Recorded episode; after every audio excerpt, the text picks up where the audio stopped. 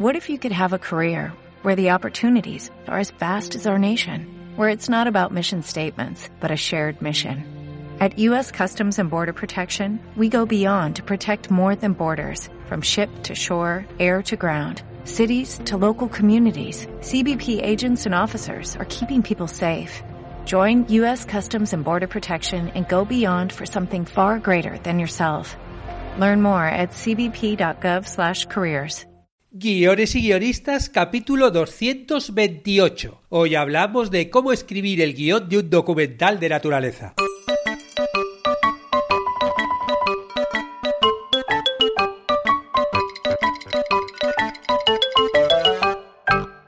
Buenos días a todos, bienvenidos a Guiones y guionistas, el podcast con el que todos podemos aprender a hacer guiones y en el que el guionista es el rey y la guionista la reina. Cada semana salimos al aire con dos programas en los que vemos un nuevo elemento, técnica o herramienta para que sepáis más del artificial mundo de los guionistas y el natural arte de los guiones. Un documental de naturaleza puede ser lo más aburrido del mundo o lo más apasionante. Hoy en el podcast hablamos de cómo estructurar un documental para conseguir que los espectadores lo devoren hasta el último minuto. Y mientras tanto continuamos con la oferta de verano, la oportunidad para que aprovechéis el tiempo libre y escribáis los guiones que tenéis en vuestra cabecita. Os recuerdo que con la suscripción de 3 meses de cursosdeguion.com tienes 1 mes gratis, es decir, tú pagas 2 meses y disfrutas de 3.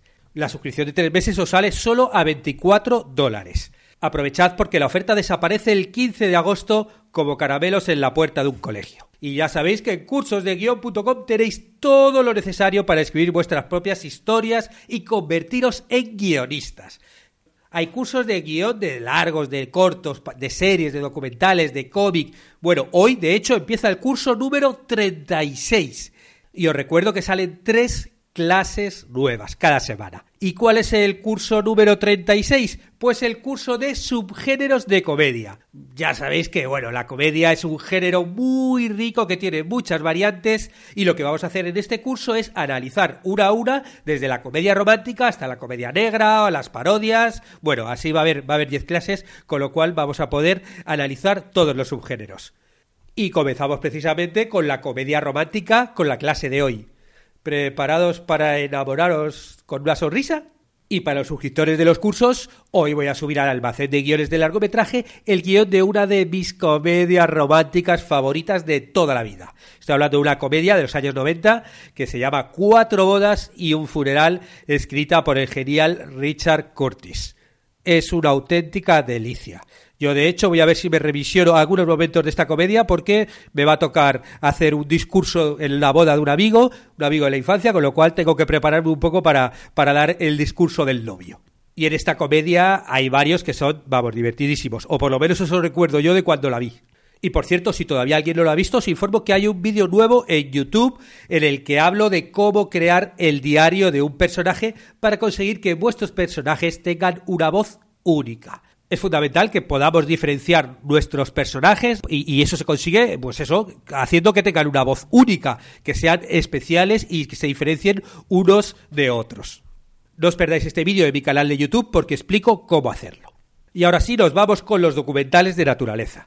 La semana pasada me llegó este mail de uno de los suscriptores a los cursos que os voy a leer aquí. Dice así: Hola David. Me acabo de suscribir a tu web de cursos de guión y he comenzado ya a ver tus vídeos que los encuentro muy interesantes. Yo me dedico profesionalmente a la temática de la naturaleza, historias sobre fauna salvaje principalmente, y quisiera preguntarte si en algún momento podrías hablar en algún podcast sobre la estructura narrativa para este tipo de documentales. Gracias, y lo dice Francisco, es el autor del mail. Bueno, muchas gracias, Francisco, por tu mail. Y bueno, lo primero que te diría es que ya que eres suscriptor de los cursos, bueno, pues que le eches un ojo al curso de guión documental en el que hay una de las 10 de las clases, que son 10 clases, que está dedicada a la estructura de los documentales. Bueno, yo echaría el ojo al curso entero, pero bueno, hay una de ellas dedicadas a la estructura del documental. Pero ya de paso voy a aprovechar el podcast de hoy para hacer una reflexión sobre los distintos elementos que podemos tener en cuenta a la hora de hacer un documental de naturaleza. Lo primero, me gustaría aclarar que aunque estemos hablando de un documental de naturaleza, también podemos utilizar la estructura clásica en 3 actos para contar la historia. Bueno, ya de esto he hablado muchas veces en el guión, la estructura de otros actos, de principio, desarrollo y desenlace con los distintos puntos de giro, que es el clásico paradigma de Syd Field, y bueno, ya hay muchos otros teóricos que han hablado de ello, pero bueno, el caso es que el método sería el mismo que utilizamos cuando hacemos una historia de ficción. Es decir, tenemos que pensar quién va a ser nuestro protagonista, buscarle un conflicto, y que este conflicto surja un poco, pues eso, de que tenga un objetivo a lo largo de la historia que queremos contar. Y a partir de ahí podemos buscar algunos puntos de giro o plot point que dificulten que consiga este objetivo. Y al final, en el clímax, veremos si lo consigue o no. Es una versión muy reducida del trabajo de un guionista, pero es que básicamente consiste en nuestro trabajo en eso al crear una historia. Buscas un personaje, un objetivo y ponerle obstáculos para que no consiga ese objetivo fácilmente. Pues en la naturaleza igual. Y podemos utilizar esta estructura, ya sea para contar una secuencia centrada en un grupo de animales, ¿no? Donde vayamos, bueno, una secuencia de unos minutos donde contemos esa microhistoria, podemos contarlo también en todo un largometraje, como hizo la película ganadora de un Oscar, El viaje del emperador. Este documental, me imagino que ya os sonará, narra el increíble viaje anual de los pingüinos emperador hacia el inhóspito interior de la Antártida para reproducirse. Y para contar este viaje, el director Luc Jacquet, que es francés, centró el objetivo en una única familia de pingüinos y en el huevo que cuidan, logrando una gran empatía del espectador con estos animales. Nosotros, como espectadores, sufrimos con esta pareja de pingüinos mientras cuidan su huevo para que nazca su cría. Pero una vez que nace, no acaba la historia ahí, sino que continúa el conflicto y el pingüino madre lo transfiere delicadamente a su padre, ¿no? A la cría, y esto permite a la madre adentrarse en el mar, alimentarse y llevarle comida al recién nacido. Y dentro de la película El viaje del emperador incluso podemos encontrar la estructura del viaje del héroe en esa madre que abandona el huevo junto al padre y se va a buscar la comida en un largo viaje. Nosotros como guionistas podemos utilizar las estructuras que se utilizan en las películas de ficción para nuestros documentales de naturaleza. Tú, Francisco, bueno, como eres suscriptor, también te diría que le echases un ojo al curso de estructuras narrativas porque todo lo que se dice allí tú vas a poder utilizarlo. Lo difícil muchas veces en un documental es encontrar un equilibrio entre la información y el entretenimiento. Por un lado, los documentales nos dan mucha información de animales que no estamos acostumbrados a ver en nuestra realidad cotidiana. Y cuando digo información, me refiero a información tanto visual, es decir, grabando imágenes dentro del propio hábitat donde viven estos animales, como información hablada, normalmente por un narrador que nos cuenta datos, anécdotas, estadísticas y características de estos animales más desconocidas. Pero tenemos que envolver toda esta información con entretenimiento para que el documental no sea aburrido. Si no le damos una estructura de ficción y nos dedicamos solamente a exponer lo que vemos, caeremos en el típico tópico de los documentales aburridos de naturaleza, ¿no? Lo típico que en España decimos los documentales de la 2, ¿no? Que es el segundo canal de televisión española donde ponía muchos documentales, ¿no? Sobre todo a la hora de la siesta, ¿no? A la hora del mediodía. Y para narrar una historia a partir de unas imágenes que grabamos en la naturaleza y hacerlo de forma entretenida, tenemos que recurrir al storytelling. Es decir, contar una historia como si fuera ficción, como expliqué antes. Lo primero que hay que hacer, si queremos detallarlo un poco más, es decidir quiénes van a ser nuestros personajes protagonistas, ¿no? Porque tú a lo mejor, dices, venga, voy a grabar a los leones o voy a grabar a cualquier animal. Bueno, pues hay muchos animales, es una manada, es lo que sea. Tú vas a tener que decir cuál de las historias vas a contar, ¿no? Otra opción es hablar de todos de forma general, ¿no? Pero bueno, como vimos en el ejemplo de los pingüinos, cuando personalizas solamente en un grupo y focalizas, pues eso, en una pareja, en dos, en tres, bueno, pues tú ya queda mucho más claro lo que quieres contar. Después a estos personajes hay que buscarles los objetivos, los deseos o las necesidades que tengan que solventar a lo largo de la narración que queremos hacer. En el caso del emperador que vimos, ¿no? Del pingüino, bueno, pues obviamente querían cuidar ese huevo hasta que naciera la cría y luego alimentar a la cría hasta que se pasasen todas estas épocas de frío y pudiera crecer y bueno, pues lo que queremos todos los animales cuando tenemos crías, ¿no? Alimentarlos y que sobrevivan. Claro, así conseguimos que el espectador no solamente observe la vida de estos animales, sino que empatice con ellos y sufra por ver si consiguen o no sus objetivos, como si de un personaje de una película se tratase. Claro, tú cuando ves El viaje del emperador estás ahí sufriendo por los pingüinos que luchan contra el frío. Yo recuerdo cuando lo vi una imagen alucinante, que es que se ponían todos los pingüinos como en grupo, ¿no?, en círculo, y bueno, como solo podían aguantar, no sé si para las inclemencias del frío en la capa exterior del círculo podían aguantar unos minutos, pues era como una especie como de coreografía que se ponían ahí, aguantaban unos minutos y se iban para adentro, y se iban así turnando poco a poco para ver quién estaba en la parte exterior. Y claro, cuando consiguen, pues eso, al final que el pajarillo sobreviva, pues claro, tú te emocionas con ellos. De hecho, hay otra película documental, esta vez grabada en el Ártico, que se llama Arctic Tale, ¿no? Los Reyes del Ártico se tradujo en España, que lo que hacen es seguir la vida de una morsa y un oso polar cuya tierra helada donde viven se está derritiendo, ¿no? Y con eso pues está amenazando su hogar, su existencia y, bueno, os leo la sinopsis. En el mundo salvaje y helado del Ártico, todos los años recomienza un ciclo ancestral, un ciclo de nacimiento, muerte y renovación, de amor y vida, de autosacrificio y riesgo extremo. Dos titanes del Polo Norte, el oso polar y la morsa, empiezan su viaje mágico desde la indefensa infancia hacia la madurez. Las madres defenderán a sus retoños con toda la fuerza que les otorgó la naturaleza. ¿Veis? Aquí utilizan el mismo recurso, que yo también hablaría un poco de cierta antropomorfización. Es decir, que para realizar el proceso de identificación es inevitable hacer un ejercicio de antropomorfización de los animales. Es decir, que si sentimos a los animales como si fueran humanos, con sentimientos, anhelos, inquietudes, es más fácil que el espectador se identifique con los protagonistas de tu historia. Porque hay sentimientos que son universales y que tenemos todos los animales, tanto los conocidos como racionales como los irracionales. El sentimiento de familia, de criar a tus hijos, de buscar el alimento, de protegerte del frío, de construir un hogar, de defenderte de tus enemigos. O sea, es algo que nosotros como personas podemos sentir como nuestros, y también los animales. Con lo cual, si recurres a todos estos elementos de los animales, bueno, pues nosotros también va a ser más sencillo que tengamos empatía. Y dentro de todos los temas que se pueden tratar, siempre funciona muy bien resaltar lo que diferencia a los animales de los humanos y lo que los une. Mostrar las similitudes entre humanos y animales, por muy diferentes que seamos, siempre nos resulta curioso. Nosotros siempre nos vemos como el centro del universo, o por lo menos somos nuestra unidad de medida, por lo que tendemos a compararnos con todo. Es algo inevitable, ¿no? Nos comparamos con el resto de seres del planeta. Por ejemplo, los humanos y las cucarachas. ¿Nos parecemos en algo? Bueno, pues yo he hecho el ejercicio, lo he puesto en Google y resulta que nos parecemos en nuestro cerebro, ¿no? Las dos especies tienen lateralización del cerebro, es decir, que el hemisferio izquierdo tiene control sobre aspectos diferentes al hemisferio derecho. Y claro, tú te pones a mirar y a leer, y en las cucarachas americanas domina el lado derecho en el sentido del tacto y del olor, según los experimentos de no sé qué, no sé cuántos. Y claro, empiezas a informarte de todas las cosas que nos asemejan entre las cucarachas y el ser humano, y yo empiezo a verlo y digo, mira, aquí ya hay otro documental, ¿no? Y esto es algo mirado un poquito al azar, porque realmente eso, entre animales que son muy diferentes a nosotros, y nosotros ver todas las similitudes, es alucinante. Y también nos encanta descubrir lo contrario, es decir, animales exóticos y rarezas de la naturaleza.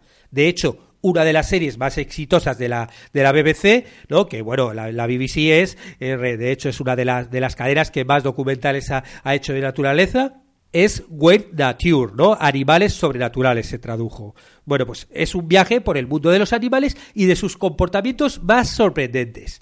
Trata de alguno de los más extraños fenómenos de la naturaleza en situaciones como la reproducción, la alimentación, la sociabilidad o el desplazamiento. Os voy a leer alguno de los títulos para que os hagáis una idea. Movimientos sorprendentes, el poder reproductivo, alimentación fantástica, el arte de la defensa, socios desconcertantes o pociones peculiares. ¿No? Ya solo con leer los títulos como que te da curiosidad. Y a eso se suele apelar, a la curiosidad. Otra fuente de temas para los documentales es la interacción entre el humano y la naturaleza. Una interacción que puede ser positiva, pero que normalmente suele ser negativa, convirtiéndose en documentales de denuncia. Un ejemplo de interacción positiva sería el documental candidato a los Oscars, La historia del camello que llora. Qué título tan bonito. ¿Veis? Es otra antropomorfización ya en el propio título, ¿no? La historia del camello que llora, ¿no? Nos imaginabas un camello llorando, triste, y ya, claro, eso lo humanizan. Os leo un poquito la sinopsis para que os hagáis una idea. Durante la primavera, una familia de pastores nómadas del desierto del Gobi, ahí en Mongolia, asiste al nacimiento de sus camellos. Una de las camellas tiene un parto difícil, pero con la ayuda de la familia nace, finalmente, una cría de camello albino. A pesar de los esfuerzos de todos, la madre rechaza al recién nacido camello, impidiendo que se amamante. Cuando todas las esperanzas se desvanecen, la familia envía a dos hijos pequeños en un viaje a través del desierto en busca de un músico, un violinista. Este interpreta con su morin khuur, que es una especie de violín típico de Mongolia, una antigua melodía tradicional que, junto con los cánticos de una mujer, consiguen que cuando el pequeño camello es llevado de nuevo a la madre, ella se echa a llorar y lo deja amamantarse, permitiendo de ese modo que sobreviva. ¡Ah! ¡Qué historia! ¿No? No me digáis que no es divina. Es imposible, solamente leyendo la sinopsis uno ya se emociona y te imaginas, ¿no?, ese documental y, claro, ¿no?, este método de buscar, ¿no?, el protagonismo y de acercártelo a los humanos para poder identificarse con ellos. Claro, aquí funciona a tope. Y claro, aquí la interacción entre los humanos y los animales es positiva. Pero la mayoría de documentales que tratan la relación entre animales y humanos intentan denunciar los efectos nocivos de la actividad humana sobre el medio ambiente, ¿no? Y uno de los documentales más famosos es La pesadilla de Darwin, que es un documental escrito y dirigido por Hubert Schauper sobre los efectos sociales y ambientales de la industria pesquera en el lago Victoria, en Tanzania, que te hablan de eso, de cómo introducen ahí peces invasivos y, bueno, un poco todo lo que el mundo de la pesca allí está generando en el medio ambiente. Y me gustaría terminar reseñando dos elementos a tener en cuenta a la hora de grabar un documental de animales que tienen su importancia y que son la dimensión y el tiempo. Como decía antes, el ser humano nos tenemos como la unidad de medida, por lo que todo lo que sea muy pequeño o muy grande nos fascina. Al hacer un documental puedes grabar animales o plantas que nuestro ojo no ve gracias a lentes macro o detalles de animales que se nos escapan a simple vista. Ese fue uno de los éxitos de la película francesa Microcosmos, La gente de la hierba. Bueno, esta es la traducción así en castellano, ¿no? Es una película francesa, como he dicho. Y es una grabación de un conjunto de detalladas interacciones de insectos con una música, ¿no?, de Bruno Colas, que se proyectó en el Festival de Cannes y todo. Un documental sobre la vida de los insectos en los prados y charcos de agua, y está grabado utilizando increíbles técnicas de fotografía en close-up, o sea, en planos cortitos, y en cámara lenta, fotografía en time-lapse, o sea, fotograma a fotograma, para mostrar el paso del tiempo. Para que lo visualicéis, el documental Microcosmos incluye etéreas escenas de abejas recolectando néctar, mariquitas comiendo termitas, caracoles apareándose, arañas envolviendo a sus presas, un escarabajo llevando obstinadamente su bola de estiércol colina arriba, interminables filas de orugas, una araña subacuática creando una burbuja de aire y, bueno, larvas de mosquitos, bueno, o sea, de todo, ¿no? Imaginaos todo esto, verlo en pantalla, ¿no? Es alucinante, ¿no? Y el otro elemento a tener en cuenta es el tiempo, porque la velocidad de los animales y las plantas de la realidad no tiene por qué ser la de tu documental. Como hemos visto en el documental anterior de los insectos, se puede acelerar y se puede retardar. Un ejemplo sería La vida privada de las plantas, que es otra de las míticas series de David Attenborough. En este caso, mediante el uso magistral de la técnica del time-lapse, nos muestra el mundo vegetal lleno de velocidad y voracidad, como antes no se había visto, y nos muestra la flora desde los desiertos a las tundras boreales, o sea, una auténtica pasada. Bueno, Francisco, espero que estas reflexiones te sirvan en las grabaciones de tus documentales, y si quieres un día te vienes al programa y nos cuentas cómo realizas tus producciones, que seguro que es muy interesante y vamos a aprender mucho. Y termino informándoos que casi todos los ejemplos que he dado están en YouTube, sobre todo porque son muchos documentales más antiguos, por lo que si os han quedado ganas de verlos podéis buscarlos allí. Y así terminamos el podcast de hoy, en el que hemos explicado cómo escribir un documental de naturaleza. Y como digo siempre, si os ha gustado, compartidlo por favor a vuestros amigos, decirlo boca a boca, en redes sociales, comentarios, estrellas, lo que queráis, que todo me es de ayuda. Y muchas gracias a los que os suscribís a los cursos de guión o contratáis las consultorías y mentorías que ayudáis a que este podcast se mantenga. Estaremos juntos los martes y jueves con nuevas técnicas, estrategias y análisis para que aprendamos entre todos a ser mejores guionistas. ¡Hasta pronto!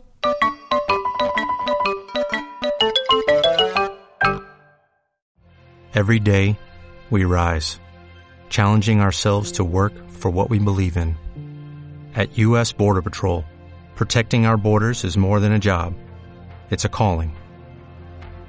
Agents answer the call, working together to keep our country and communities safe. If you're ready for a new mission, join U.S. Border Patrol and go beyond. Learn more at cbp.gov/careers.